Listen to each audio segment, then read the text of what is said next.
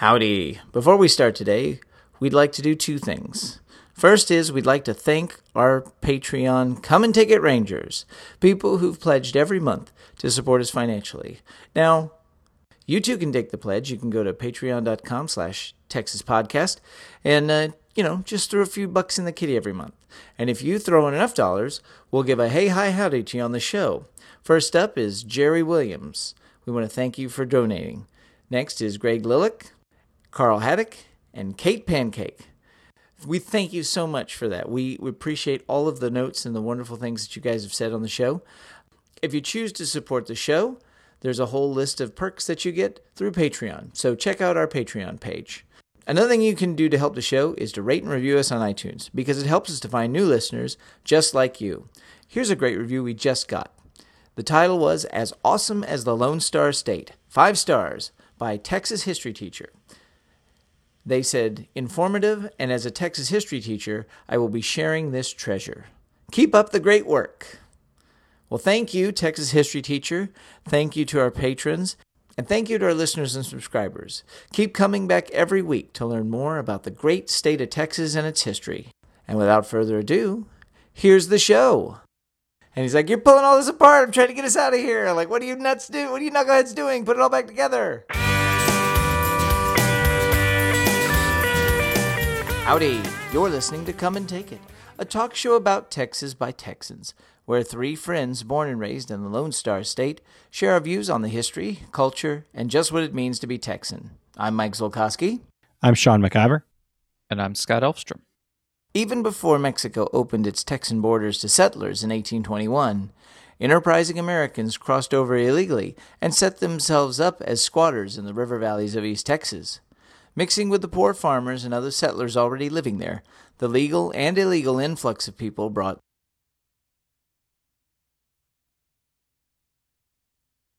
scofflaws, land swindlers, and other assorted ne'er do wells into the borderlands contested by the United States and Mexico along the Sabine River. It was inevitable that disputes over land would arise, but perhaps no one expected them to become the bloody conflict known as the Regulator Moderator War. But first, who's your favorite Texas lawman? Well, I'm going to go with Sheriff Dan Stevens from the movie Silent Rage. Well, that's a, that's a great choice, but I'm going to go with uh, Lone Wolf McQuade from the movie Lone Wolf McQuade. One of my favorites. Yeah. Well, nobody beats Walker, Texas Ranger. Hmm. So that's true. Very true. In the early 19th century, western Louisiana was a lawless no man's land. After the Louisiana Purchase, the U.S. and Spain nearly went to war over the territory's borders. Spain claimed that Texas extended to the Arroyo Hondo, a river that goes through today's Lake Charles. The U.S. claimed the purchase included all of Texas to the Rio Grande. Conflict was avoided in 1806 when American General James Wilkinson, who was in fact being bribed by the Spanish government, and General Simon de Herrera brokered an uneasy truce. Both sides agreed to make the strip of land about 40 miles wide and 200 miles long neutral territory. What became known as the neutral ground was uncontrolled by any government and was in theory supposed to be off limits to settlement by both sides. The lack of law in the neutral ground made it wide open to squatters looking for free land. Plenty of riverboat gamblers, thieves, highwaymen, slave smugglers, and swindlers found their way to what some started calling the Sabine Free State. Gangs of criminals, including associates of the pirate John Lafitte, would prey on settlers along the Mississippi and escape into no man's land with impunity. The U.S. and Spanish armies occasionally cooperated on expeditions into the territory, but events in Europe and the United States prevented much direct action. The lawlessness of the neutral ground spilled over into Texas proper, especially the rich farmland east of the Trinity River. Spain, mired in conflict with Napoleon in Europe and fighting to hold on to its colonial possessions, was unable to completely clear out squatters. The most famous attempt was in 1813 when General Arredondo drove out most of the Anglos and many Tejanos who had supported the Gutierrez Magee expedition. The border was porous, however, and the neutral ground remained an easy shield for anyone who wished to circumvent the law on either side. In 1819, the United States and Spain signed the Adams-Onís Treaty. the U.S. gave up all claim on the interior of Texas in exchange for setting the border at the Sabine River. Shortly after that, Mexico gained its independence from Spain and opened its borders to legal immigration. Conflict erupted between the old squatters and the new legal settlers throughout the period of Anglo colonization. Stephen F. Austin reported meeting Anglo squatters as he scouted along the Brazos for his first colony. Of course, we all know one of these squatters was Britt Bailey, the jug hunter. And we talked about him in our Halloween episode two years ago. The Adams-Onís Treaty officially ended the Sabine Free State, and the neutral ground became legal U.S. territory. The land to the west of the Sabine was officially part of Spain and then later Mexico. The legacy of lawlessness continued, however, and this caused problems on both sides of the border for more than two decades. Even in a time when everyone seemed to be wrapped up in bogus land schemes, land fraud was shockingly common in the area immediately east and west of the Sabine. Disputes broke out constantly over deeds and property lines. As Texas progressed toward independence, the area remained lawless. The lack of Mexican control of their eastern border is one of the key reasons so much illegal immigration from the United States occurred during the 1830s, when Anglo settlement was officially banned. As with the neutral ground, legal claims to the land east of Nacogdoches, which was the site of the Fredonian Rebellion in 1826, were tenuous and disputed. Anyone running from anything in the U.S. could simply cross the Sabine and plant themselves in the woods without fear of authority, never mind that someone may already have legal claim to that land. With Texan independence, as well as a massive financial meltdown in the United States, even more Americans poured over the border in 1837 and the tensions increased. One series of disputes soon led to a bloody feud. Ironically, both sides of the feud claimed to desire law and order, but their methods and results represent anything but. The roots of the conflict were land swindles and murders. A man named Joseph Goodbread and a local sheriff named Alfred George were arguing over land in 1840, just four years after the Republic had been formed. George had sold a slave to Goodbread, and Goodbread paid with a fraudulent land certificate. Sheriff George sought the aid of his friend, an ex riverboat captain and fugitive from Louisiana justice named Charles W. Jackson, to resolve the dispute. Jackson had previously run an unsuccessful campaign for Congress in the Republic of Texas. He blamed his defeat on people he said were involved in land fraud. Goodbread was presumably among them. Whatever the substance of their conversation, Jackson ended up shooting Goodbread in the town of Shelbyville. And Homer was never the same. I knew there was going to be a Simpsons comment there. Um, Jackson subsequently formed his own irregular militia called the Regulators, ostensibly to prevent cattle rustling and other criminal activity. The Regulators also intended to take the law into their own hands and end local corruption. They took their name from similar groups who had resisted government in the Appalachian frontier before the American Revolution. Their opponents saw them as vigilantes and thugs for Jackson, and their methods, which included burning farms and, quote, confiscating property made them feared throughout the area. Yeah, that reminds me of the Tennessee frontier justice that uh, Davy Crockett and his compatriots practiced back in the good old days. Yeah. Now, reacting to Jackson's regulators, local residents Edward Ned Merchant and Deputy Sheriff James J. Cravens formed a group called the Moderators, named because they were intended to moderate the regulators. Makes sense. The contention between the two groups escalated when Jackson was finally brought to trial in July of 1841 for the murder of Goodbread. The judge on the case, John M. Hansford, just happened to be a friend of Goodbread and was sympathetic to the moderators. The regulators, claiming the trial would be unfair, again, makes sense, arrived in force and they were armed to the teeth.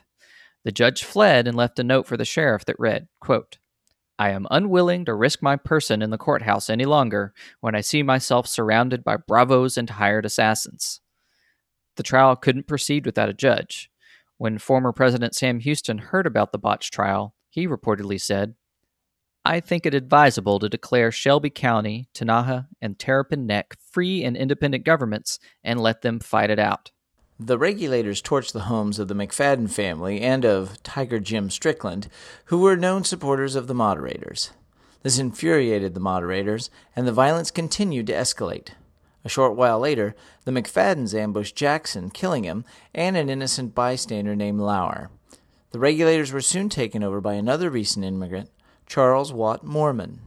Now, Watt Moorman was one of those remarkably likable scoundrels that always seemed to find their way into Texas. He was originally from Alabama and he was recently living in Mississippi. He came to Texas in 1837.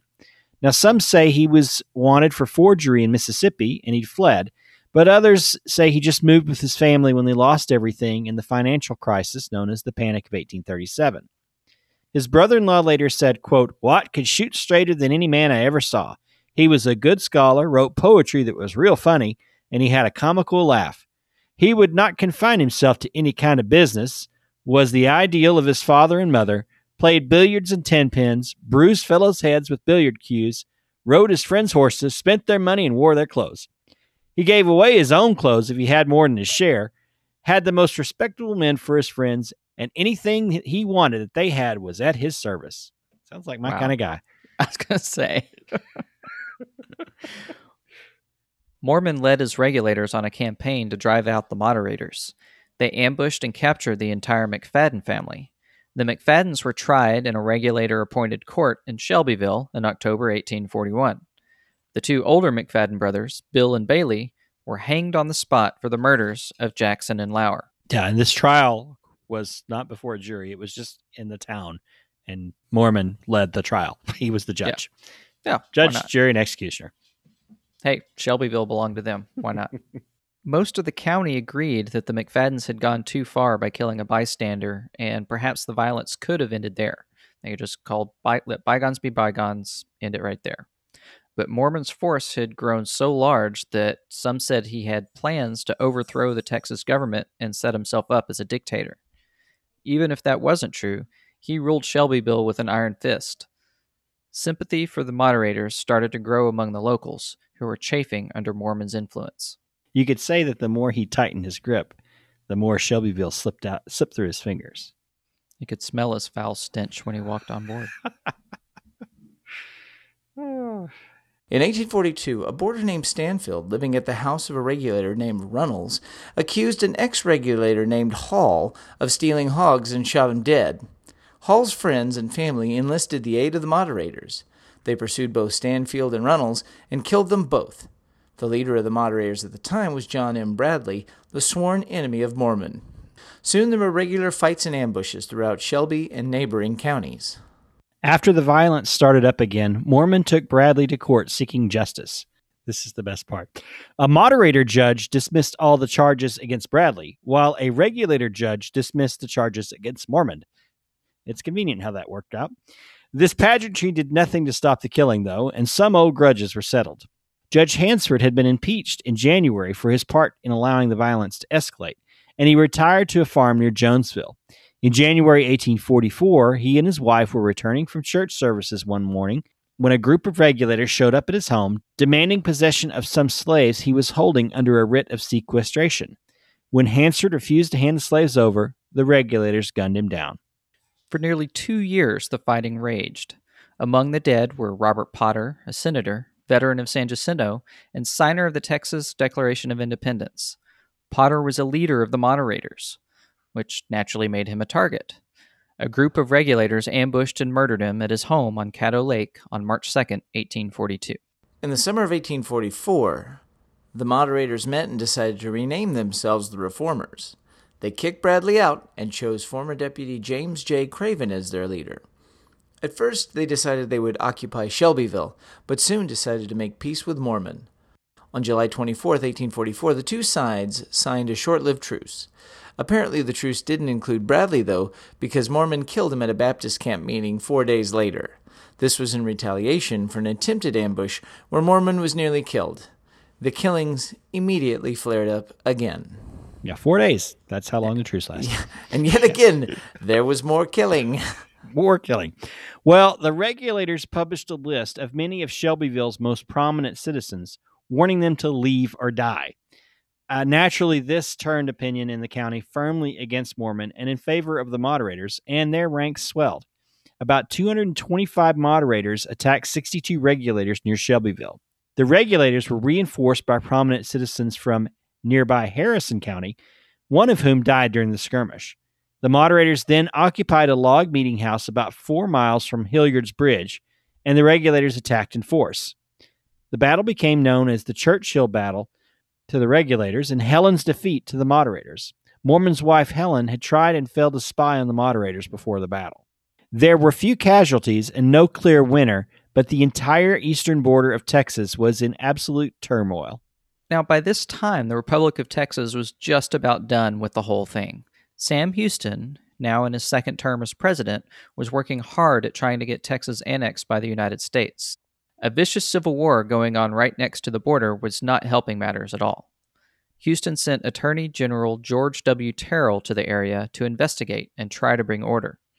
Terrell wrote back to Houston It really appears to me as if society were about to dissolve itself into its original elements. In order to bring peace to the area, Houston ordered a force of 500 militia to march towards Shelbyville on August 14, 1844, under the command of Colonel Travis Brooks and Alexander Horton. The militia arrested 10 of the leaders from each faction. During the fracas, the regulators headed for the hills, but the moderators stood firm and actually arrested Colonel Brooks. Houston had had enough. He personally rode out to Shelby County and took command of the militia. When he arrived, he issued a letter to my countrymen, which was a veiled threat that ordered everyone involved in the feud to return home so, quote, as will render it unnecessary to have recourse to such measures that would be unpleasant to myself as they would be indispensable to arrest the unhappy conditions of things. The fighting immediately stopped, and both sides agreed to a ceasefire. When Sam Houston talks, you better listen. That's right. The primary living instigator of the war, Charles Watt Moorman, was tried but acquitted for Bradley's murder. He and his wife Helen returned to their home, but they had no peace. They were convinced that the moderators intended to murder him still. They eventually divorced, and his premonition was actually somewhat correct. A Dr. Robert Burns shot him in the back in Louisiana in 1850. The peace held in Shelby County, though, thanks to newly instated civic officials such as Sheriff John Kennedy and Judge Joseph Fields. In 1845, Texas became part of the United States, and, ironically, most of the surviving regulators or moderators would join together to fight in the Mexican American War. The legacy of the Regulator Moderator War would continue for many years to come. It's unknown how many died as a result of this feud. Most accounts say more than 30, though it could be as high as a 100. It is certainly one of the bloodiest feuds in American history. After the Civil War, pro Confederate factions battled pro Union factions in Orange and Jefferson County in far southeast Texas, and the factions took the now feared regulator and moderator names for themselves. We've talked about another famous and bloody Texas Reconstruction era feud involving the sons of Creed Taylor, the Sutton Taylor feud. Its connection to the regulator moderator war? Creed's first wife, and the mother of the boys involved, was Nancy Goodbread the niece of Joseph Goodbread, whose murder started the whole affair. So it all comes back to Creed Taylor. It all yeah. comes back to our man Creed Taylor. I mean, well, I mean, uh, and and it makes sense that she would have taught her boys don't don't let a slight go unturned. You know. Yeah. Well, you know, they, okay. she, she knew something about blood feuds. That's for sure. I mean, you know, maybe the Bible isn't everybody's kind of take cup of tea, but there isn't something to be said for turning the other cheek once in a while. Yeah, like yeah. What I, what I think is most interesting, uh, which I love that somebody that they're gunned down like at a Baptist like yeah, like, or, or walking home from church. Yeah, yeah. What I what I what I find remarkable about this whole thing is kind of the idea that when you think of the Texan frontier back in those days, you think of the West and the, the Native Americans, the Apache, the Comanche, you know, way out there in the West in the hill country in the deserts. But right here in the middle, right next to the United States, which we would consider one of the more civilized parts of the, the state now, is just this lawless no man's land, right? And it's like all this turmoil is happening right there in the middle of everything. Well, it's funny thinking regulators, you know, makes me think of Young Guns. I mean, that's the that's the sad truth is is like you know if you don't crack open a history book, like you think, well, I picture like Terence Stamp and Charlie Sheen and Emilio Estevez and Lou Diamond Phillips writing for justice, you know, but uh, but that's not really what it is. This is just seems like nobody's right. I mean, like history did not prove that either side was really right in this affair yeah. at all. Like history looks at all of these people and say, you both are on the wrong side of this action completely. There's nothing redeeming about what you're doing. Well, and Scott, your comment about Davy Crockett and the, the frontier justice, like this was this was how they settled things Yeah. in the neutral ground and in this lawless area. And, you know, as we've talked about, like I, he paid for the slave with a fraudulent land script. Well, that sounds kind of like Jim Bowie. Yeah. That's something Jim Bowie probably would do. But like th- it was, it was a, it was a very cutthroat time and a very, a very uncivilized time, and that was how you settled things. Is is you got your friends together, your like-minded people, and you just gunned it down in the streets if you had to. You bushwhacked and you you you you slaughtered them as you found them, and that was it. That was that was how things were done, and it was pretty really ugly. it was not a pretty time. So what you're saying is is that Deadwood is really a historical documentary. Pretty much, yeah. Well, and it sets the tone for the future, um, the future feuds going on later that have a very much more highly political nature. There's a political nature to this feud in the fact that it's largely was the old settlers versus the new settlers and the squatters versus the newcomers. But you know, obviously, the post Civil War conflicts were definitely about. Uh, you know, were stemming from this, the you know, the, the after effects of the Civil War. Uh, but you know, when when they talked about what Terrell wrote to Houston that they they'd gone back to their basic society elements of you know pre society. Um, you, that was the, how the Sutton Taylor feud was described. You know that that when when the Rangers got to those counties, like they they were they were ungovernable. Those, that county where this was going on was ungovernable, and that was so it, it really did set the tone, and it was like kind of the thing that people remembered back to, and what they they kind of reverted back to whenever things got really rough. Yeah. So what we need to do, I guess, is we need to get a group of guys together, group of people. So if any of us ever get arrested, we can just have our judge dismiss the charges. Just need a friend who's a judge is all. Yeah. Yeah. Hey, Who we doesn't, doesn't mind the, yeah. you know ignoring the case law yeah. and the evidence. A- And so I think the real interesting character in this one is Watt Moorman. Um, Yeah. Again, just one of those larger than life Texas people that pop up here and there that just like you think that they can't be real, but there are these are real people. Yeah. Well, and it, it, there's also the whole angle to this story of you know Sam Houston trying to trying to pull the Republic of Texas together and you know and make it something worth being annexed by the United States. And here's all these you know basic basically criminals out there in East Texas running rampant, and he's like, guys, guys, I'm gonna have to come down there and take care of this, aren't I? like, you you you can't you just can't figure it out on your own. Everything for me comes down to like Star Wars analogy, and um, you know, it's that scene from Empire Strikes Back when they're trying to leave, and he's like, "You're pulling all this apart. I'm trying to get us out of here. Like, what are you nuts do? What are you knuckleheads doing? Put it all back together." yeah, let's uh I think we need to uh, have regulator moderator war reenactments. we should go out. Yeah, we should go out to uh, uh, San Augustine or or uh, yeah, out out in uh, Shelby County and just like bushwhack each other on the side on the back back uh, roads in the woods. And Oh, I was going to say, uh, yeah, we can do that. Just uh, watch your back next time you're coming out of church. yes, exactly. Well, what what's the lesson for history? Because you know, if the lesson was, so what's the lesson for history? Because if there was a lesson to be learned, then later groups would not have taken up the mantle of regulators and moderators, and there and it wouldn't be. I mean, it's even like I said, it's immortalized in pop culture. You know, what didn't they learn, and what should we learn from this? Well, I think one of the biggest takeaways for me is that while all of the stuff's going on with Mexico and their independence from Spain, and then the Texas and their independence from Mexico, there was, you know, local conflict between just the settlers themselves. I mean, these Mhm. guys were fighting back and forth, and they didn't seem to much care about the the larger goings on of politics between states. All they cared about was this is my my land. I want to be in charge of my life. You're not one of my boys, so I'm going to murder you. You know, it's it it just Yeah. it just kind of I don't know. It, it it's a smaller conflict within everything else that's going on.